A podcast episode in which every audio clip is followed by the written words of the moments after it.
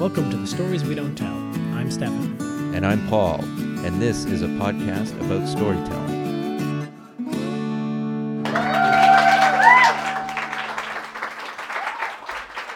Happy birthday, Aiden. I type into WhatsApp. It's September 17th, my friend Chandy's son's birthday.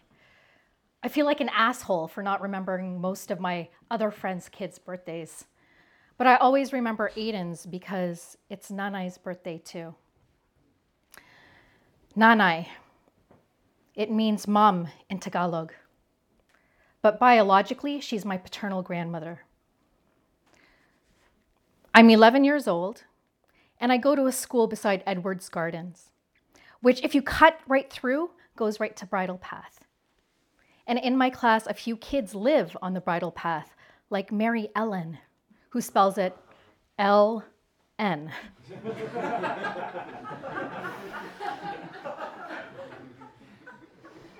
Mary Ellen's mom picks up picks her up in a white Jaguar from school sometimes. And everyone else lives on a not as rich street, but they still wear Roots sweatshirts with their stirrups and Bass Weejuns penny loafers. I have stirrups too, from Bi-Way. And my Roots sweatshirt that I begged for at Christmas is 1984, even though it's 1985.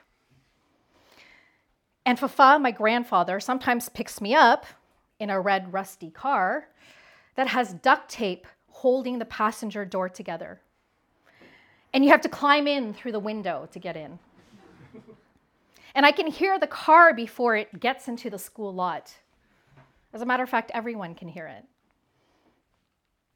Just like any other day, I come home from school, and as I approach the low rise building we live in, I know it's just Nanai in our apartment, in our third floor apartment, because I can hear Victor and Nikki Newman in our third floor apartment all the way from the sidewalk.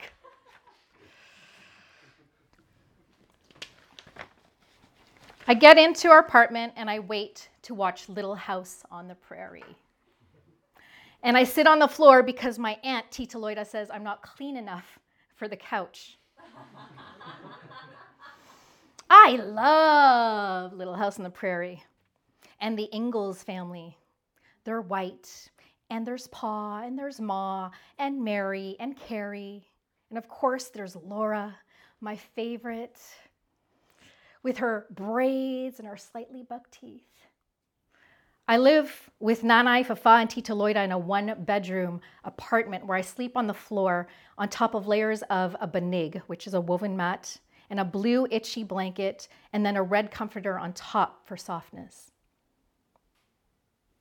Nanai is making dinner. She likes to watch Little House on the Prairie with me sometimes because it's her favorite too. After Young and the Restless. But now she's in the kitchen chopping something loudly, over and over. Blam, blam. And it sounds violent.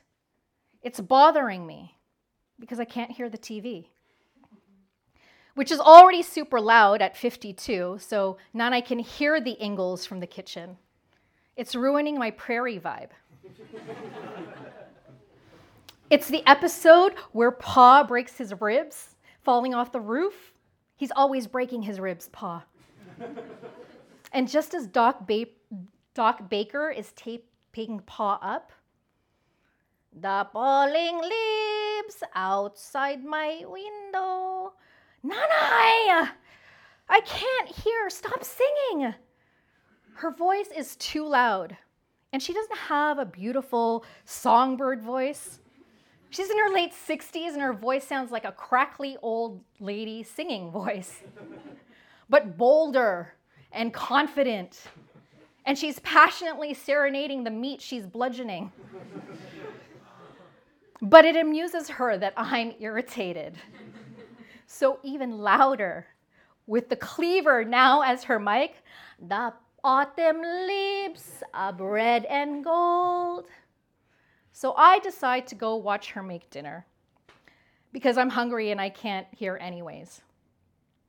Nanai goes into full performance now with her made up song. Falling leaves outside my window, falling leaves of red and gold. She wants me to laugh or say something, and I just stare. See, this is why I don't ask Karen McKenzie or Melanie Michaels over. She smiles at me. What is the matter? I shrug, unamused. What's the point, I think? So I go back into the living room. I hate missing any part of Little House, but I feel like she's gonna do it again. So I listen just for a second. Okay, good. Nothing. The falling leaves outside my window. Really? Nanai? Nanai's strange looking to me, but she acts like the beautiful ladies I see on TV. She has a scar over her upper lip, and it reminds me of a bunny. Her hair is thin and frizzy because of a bad perm. She is in her home clothes and her chinelas, but she's got on red lipstick. She always has on red lipstick that she's shoplifted. when we go out, she wears a fancy black hat. And out can mean the grocery store or a party. It's the same thing to her. And she carries multiple heavy bags of groceries home by herself.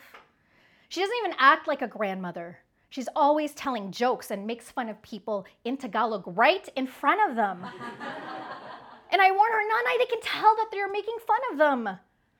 No, they don't. the twinkle in her eye tells me she doesn't care either way. When she watches wrestling after church on Sunday, she jumps up and she swears at the TV, Putragis, get up! And when I have sipon and runny nose, she makes me blow my nose into her hand. Nanai seems so foreign compared to the usual recipe of what a lady should be. She's a comfort food stew compared to the amuse bouche of females I see, especially in my school's neighborhood. The year I turn 12, I move in with my mom and my stepdad and I finally have my own room with my own TV, and I can't wait to invite friends over to drink iced tea and eat chips. I can sleep on a bed by myself. And I'm so excited that I'm not even sad when I'm leaving Nanay because I'll visit. She'll be here chopping, singing, watching Little House on the Prairie without me. She said so herself just before I left. This will be better for you. I was about 30 when Nanay died. I went into work as usual, sat down at my desk with my sunglasses on, and started crying. She wasn't always going to be there with her red lipstick chopping and singing. I never ended up visiting her as often as I always said I would because I thought I was too different from her now. So different from that time. It feels like I'm making up my childhood with her. In high school, she and Fafa moved back permanently to the Philippines. And it was just before they moved that I figured out that what she was singing was real not a weird made up song that I was embarrassed by. A real song called Autumn Leaves.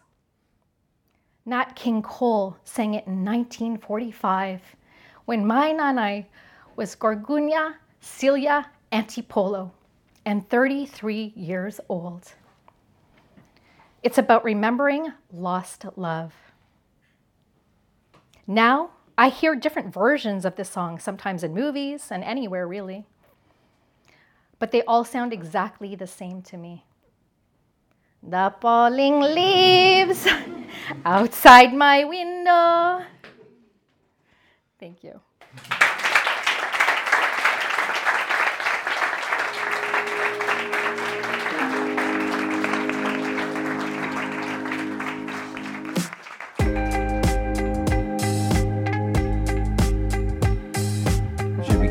Saying, and we're back, just in case? Yeah, it, it will be back every day. We're sort of Just- back no matter what. It's yeah. just back from a shorter break. I guess so. So we're still true. back. That's true.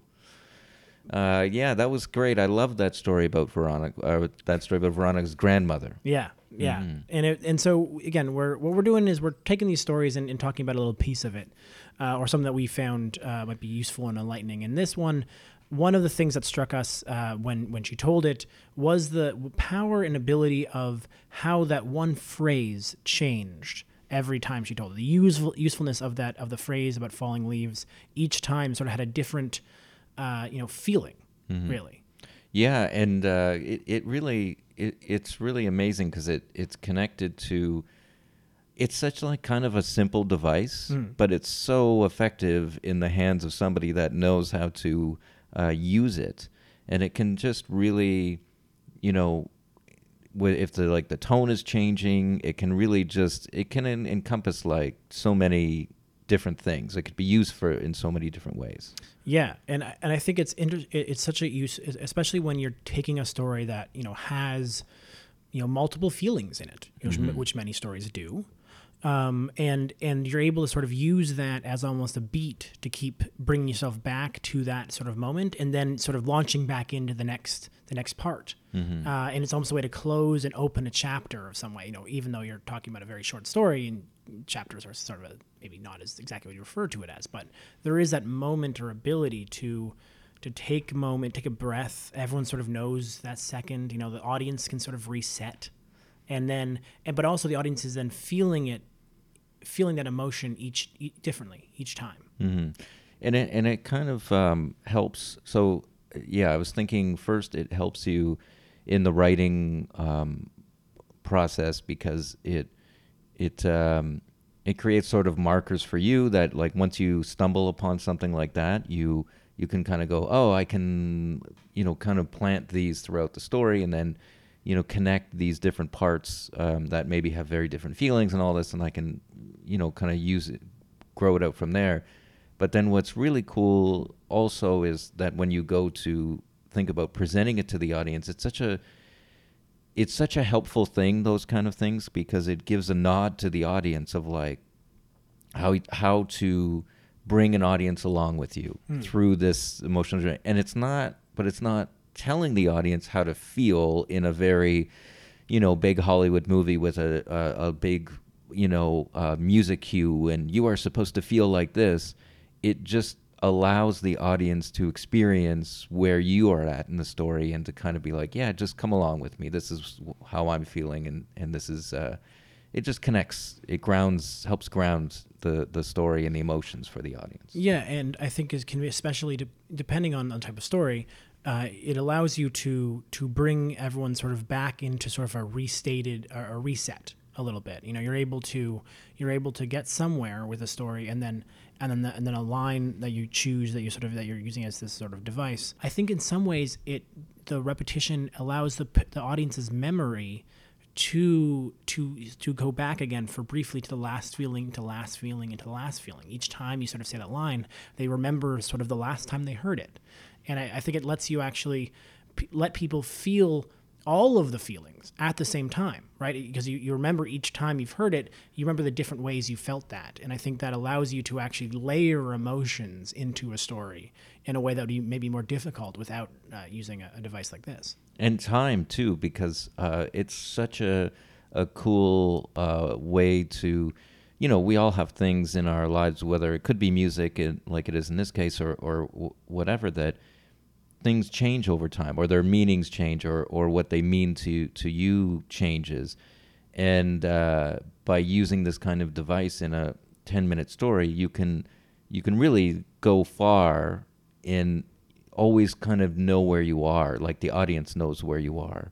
You know, I think you're able to maybe maybe even go further afield Mm-hmm. in in in the say the how long you might want to tell, like how how far, how many years you want to go forward, you know, into a story, mm-hmm. um, and at the same time, or or maybe further afield in in sort of stylistically, or further afield in in content or what you're sort of trying to talk about, mm-hmm. because you're able to always bring everyone back into this sort of moment, and if and if it's used effectively, you're able to sort of again roll people back into this into this sort of rhythm.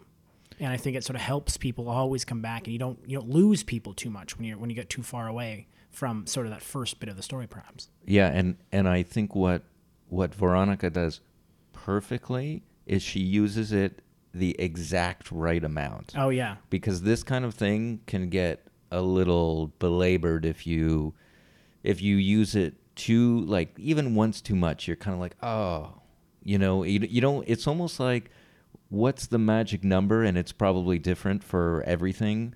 But um, what's the magic number of like where the audience is going along with you and then you do it one more time and they they kind of it pulls the emotion out. They kind of go ah yeah. we're, we're yeah we get it kind of thing Yeah, exactly. It, it, it very quickly can, I think, become almost a hitting people over the head with like, this is the point of the story. And, and also, I think is useful, is very good about this story particularly, is that the line isn't conveying the feeling of the story. Mm-hmm. You know, often I think you, you those the lines become sort of a mantra, maybe that the, that the that the main character is, is coming back to. And that sort of becomes can become is more difficult i think because you end up beleaguering the point. You're sort of mm-hmm. saying the point of the story over and over again. Whereas whereas in this moment it's not a callback to the meaning of the story or anything. It's a callback to this to this to this memory that mm-hmm. she, she, she spends the first part of the story setting up this memory mm-hmm. and then using that and then so what we're experiencing time we hear it isn't so much you know, once again, Veronica telling you the meaning of the story. It's we're all collectively experiencing that memory again, mm-hmm. and and how that memory of that time and that purpose and that meaning that she was feeling with her grandmother in that first sort of scene comes with each and every one of these other parts of the story. Mm-hmm. And I think that is very key in mm-hmm. regards to how many times you can use it. Because I think you're right. I think you know we- we've both used this similar types of things in previous times, and I think that it really that if you use it one too many times, it can it can totally not work. Uh, so I will say when we were uh, cl- uh, sort of tidying up after this particular event, I think all, we were trying to find this song. Yeah, We because because then it kind of got stuck in all of our minds, Yeah. and we were we were uh, it it it did its job because now it created uh, it created a new memory for all of us to remember very fondly through Veronica's story. yeah. It it such a so effectively has created a yeah. Now I will never hear this song again without thinking of the of, of, of Veronica's grandmother. Yeah. this is the this is the story now. She did a great job. Yeah. So, So, all right. Well, we've we've we've started a new tradition, uh, which you did in the in the last episode. Oh, I didn't necessarily mean that. That was going to be a one-off thing. Too bad it's in, it's here now, Paul. I'm using it. Uh, so if, if someone brings uh, this uh, this kind of idea to a to a story, uh, what do you say? I would sum it. I just think that's the big biggest thing for me is the um, figuring out the, that what what is that magic number, and just uh, not you know not allowing it to like using it enough that it is it, it there's a reason why it's there every time. Right. And with Veronica's story, every time there was a very specific reason why she was quoting that again. Yeah, and it was in the story, I guess. You know, it was it was actually Right. a moment when that that song did play again. You know, mm-hmm. versus just sort of a callback to the to the saying itself. It was set up so that the song again and again and again was was sort of being heard by the characters in the story, Yeah. whether or not it's in their head or actually listening to it. Yeah. And you? I think I would ask myself why I'm using it. You know, I think because it can be a very e- easy device to to allow yourself to sort of you know to, to frame a story structure out. You mm-hmm. know, you can use this idea of repetition to to fall back on uh, as a framing device, and uh, so I think you have to know why you're using it um, to ensure that you're not just sort of being like, oh, this is an easy way to structure the story. Or it's a clever, or it's you know that you, you're you don't really know. Um, it's not it. You know, there's a, it's connected to the the uh, sort of emotion of the story. Yeah, exactly. Yeah, and I think that's that'd be what I would say. All right. Um, yeah, that's it. Right, thanks so much, everyone. Thank you for listening to our podcast. Visit storieswedon'ttell.org and like our Facebook page for more information about our monthly events. And for more stories, check out our book, available anywhere books are sold. This episode of the Stories of Tell podcast is brought to you by the Lansdowne Cone. The Lansdowne Cone is a social enterprise out of Toronto that let us use their space in October